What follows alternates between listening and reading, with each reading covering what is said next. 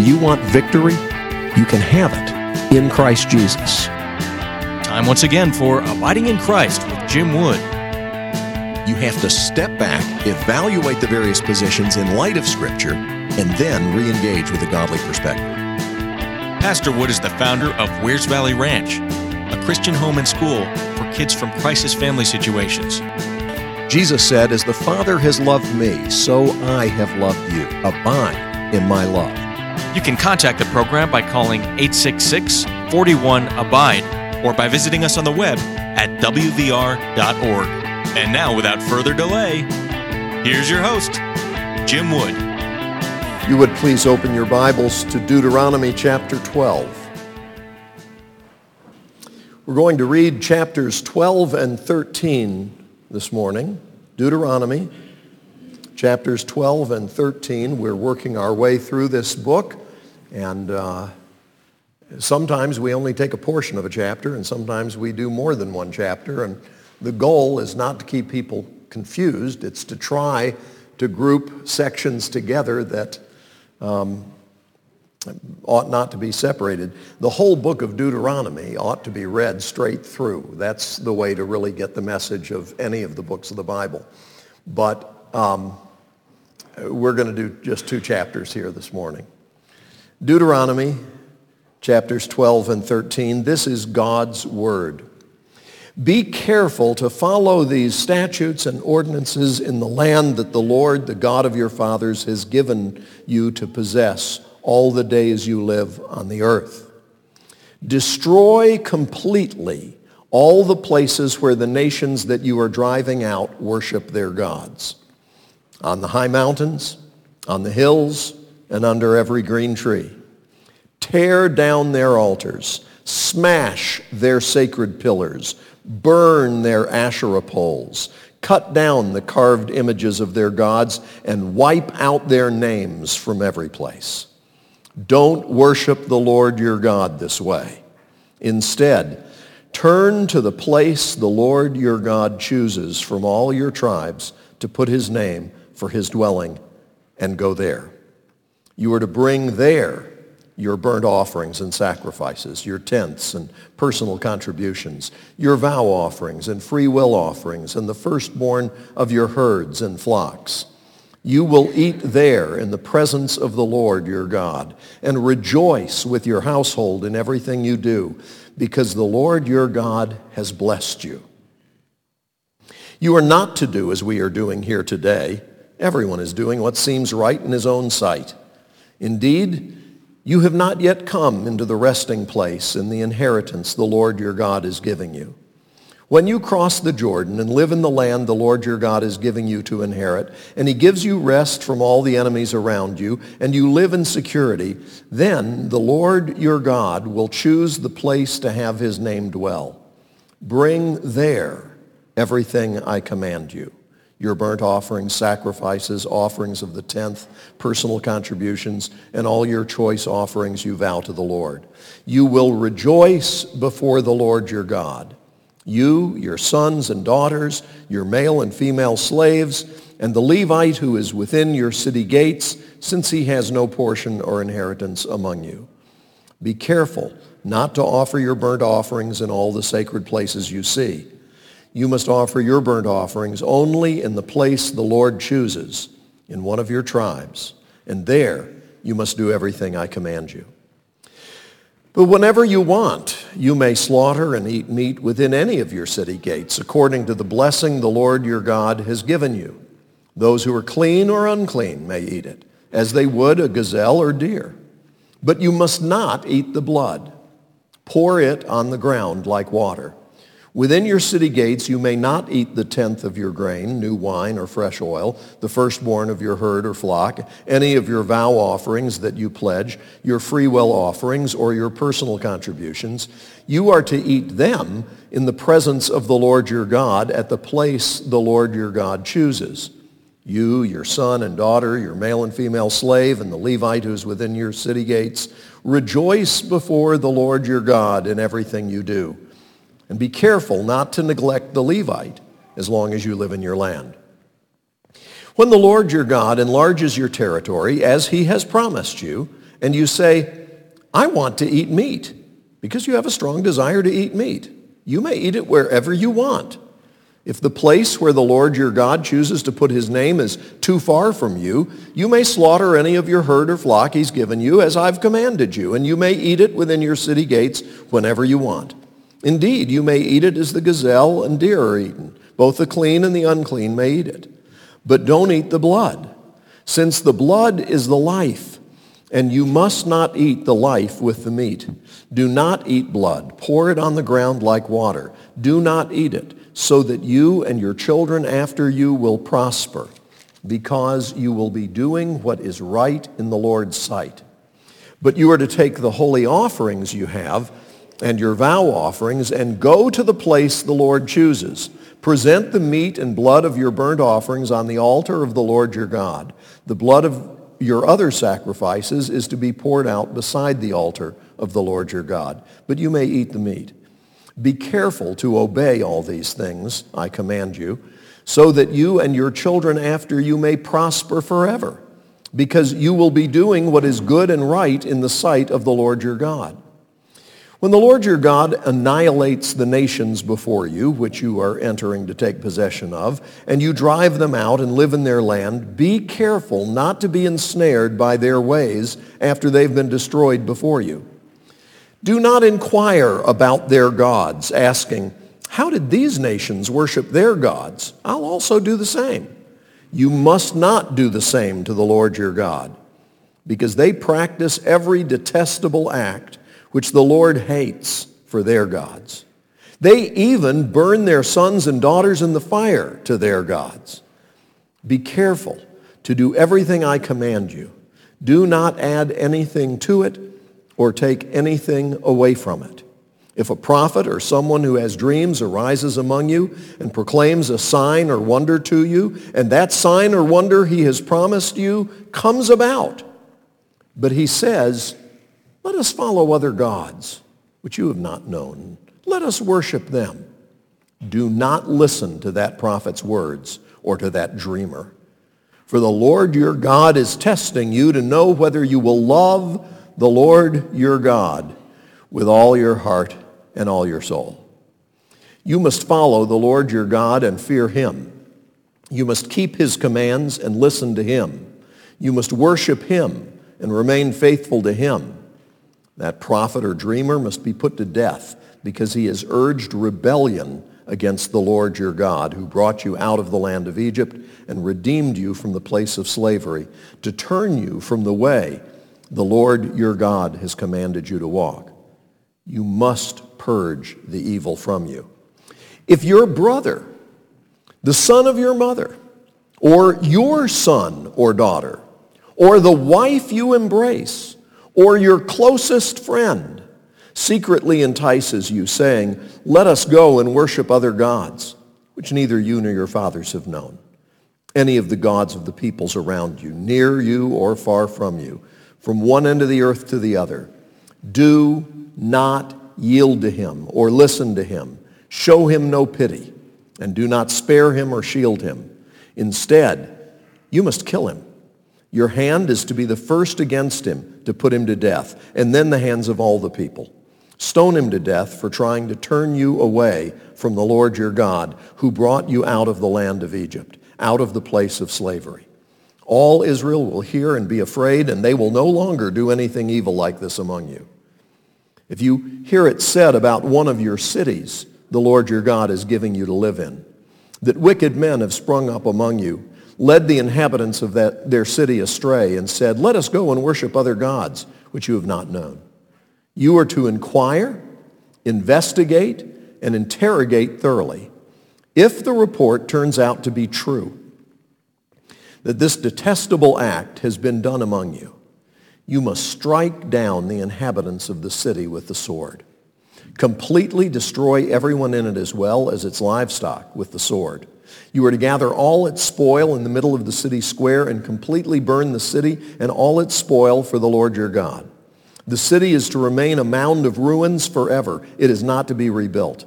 Nothing set apart for destruction is to remain in your hand so that the Lord will turn from his burning anger and grant you mercy, show you compassion, and multiply you as he swore to your fathers. This will occur if you obey the Lord your God, keeping all his commands I am giving you today, doing what is right in the sight of the Lord your God. May God add his blessing to this reading from his holy and inspired word. Perhaps we should stand and sing again, Trust and Obey. I mean, that's what this is about. It is obedience based on a relationship of loving trust. If you look at the heart of it, he says, when false prophets arise, you are being tested to see if you will love the Lord your God with all your heart and with all your soul. Apart from love for God, all the attempts at obedience are empty.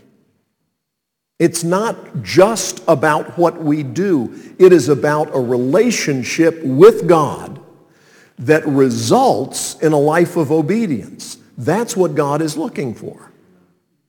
God wants us not just to do this and not do this, but to do what he says. I've said last week that we try and teach parents not to focus on the particular thing that a child did, but on the fact that the child obeyed or disobeyed because you want to teach obedience.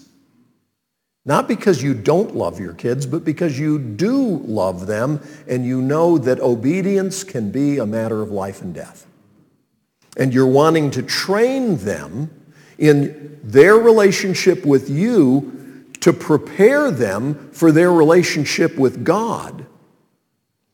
Because while earthly parents are flawed and make mistakes, and God never does, it's actually easier to know what mom or dad is saying and decide whether or not we're going to obey that than to know what God is saying and decide whether or not we're going to do what God says. So if we learn obedience in childhood, it is much easier to transfer that to our relationship with God and know, okay, my job is to do what God tells me. And God will redirect me, discipline me, turn me around, block me, hold me back, whatever it takes as I seek to do his will. If your goal is to do what God says, James chapter 1 tells us he'll give you the wisdom to know what he wants you to do. You just can't be a double-minded person who says, well, I want God's input, but then I'll decide. Okay? Says that person should not think they're going to get any direction from God. Why should God tell you what to do if you're not committed to doing it? Because the more you know, the more responsible you are. Thank you for tuning in to Abiding in Christ. This radio broadcast is brought to you from the campus of Wears Valley Ranch. The ranch is a home and school for kids that God allowed my wife and I to start in 1991. And through the years, children from all over the country and various crisis situations have found a safe haven at the ranch. While here, they learn about a heavenly Father who loved them so much that he sent Jesus to save them. If you would like to join in supporting this ministry, but you're thinking, what can I do?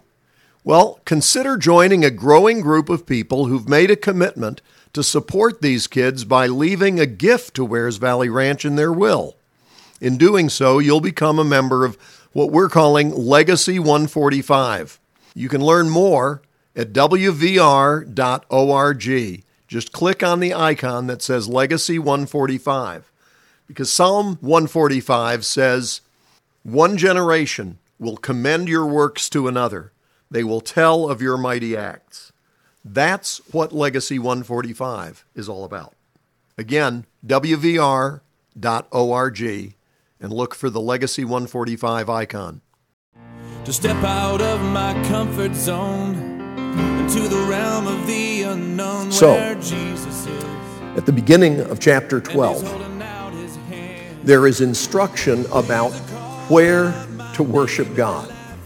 He says, right now, everybody's just doing what's right in their own eyes. That's not the way you're to live when you get into the promised land. And remember, as we said last time, God is actually giving a wonderful message of encouragement here. And that is, you're going to get into the promised land. I mean, right now, it's this huge area filled with fortified cities and armies that are bigger than yours. So it looks kind of overwhelming, but God is saying, I'm giving all that to you. I'll go before you. I'll defeat the enemies. I'll wipe them out. You just go in and do what I told you. So God tells them, as you're going in, you need to worship the way I command. And I'm going to command you, all of you, to worship at one specific place on a regular basis. Where is that place? God says, I'll show you when you get in there. He didn't give them a map because, again, he wanted relationship. He wanted them to walk in obedience to him. Well, where was that place that he directed them to offer their sacrifices and worship to God? It was Jerusalem. It was at Mount Moriah. And why is that such a special place? Well, if you go back to Genesis chapter 22, God told Abraham that he was to take his beloved son Isaac, the child of promise, the miracle child, and he was to offer him at the place I will show you, said the Lord. And the Lord brought him to Mount Moriah, there at Jerusalem. It wasn't Jerusalem yet, but it would be. That would be the place. God already knew what he was going to do. God already knew how we would be saved. We're not saved by the sacrifices we offer. We are saved by the one sacrifice that all our sacrifices were supposed to point to. And so God was training his people. This is the place where the sacrifice will be provided. And when Abraham climbed up that mountain with his son Isaac, God had told him this is the place. And there on the mountain, God will provide the sacrifice. And that's exactly what happened when Jesus climbed that hill for us. When Jesus allowed his life to be slain for us. Thanks be to God. That's why it was important. They didn't get it. They didn't understand. But we should. This is why God was telling them, that's where you're to gather for worship. Now, when they gathered for worship, it's worth noting that it was a joyous thing. The family and the servants and the neighbors, everybody was invited to come, and it was a time of rejoicing and feasting. It wasn't, oh, we gotta go to church. I have to sit still. I mean, there was going to be a feast. They were gathering to worship God, but again, not just doing whatever they wanted, however they wanted. God told them what they were to bring, where they were to bring it, how the lamb was to be sacrificed, or the other animals, if it was a different animal. God gave instructions about a variety of things. God gave instruction about all that, and he said the blood is off limits.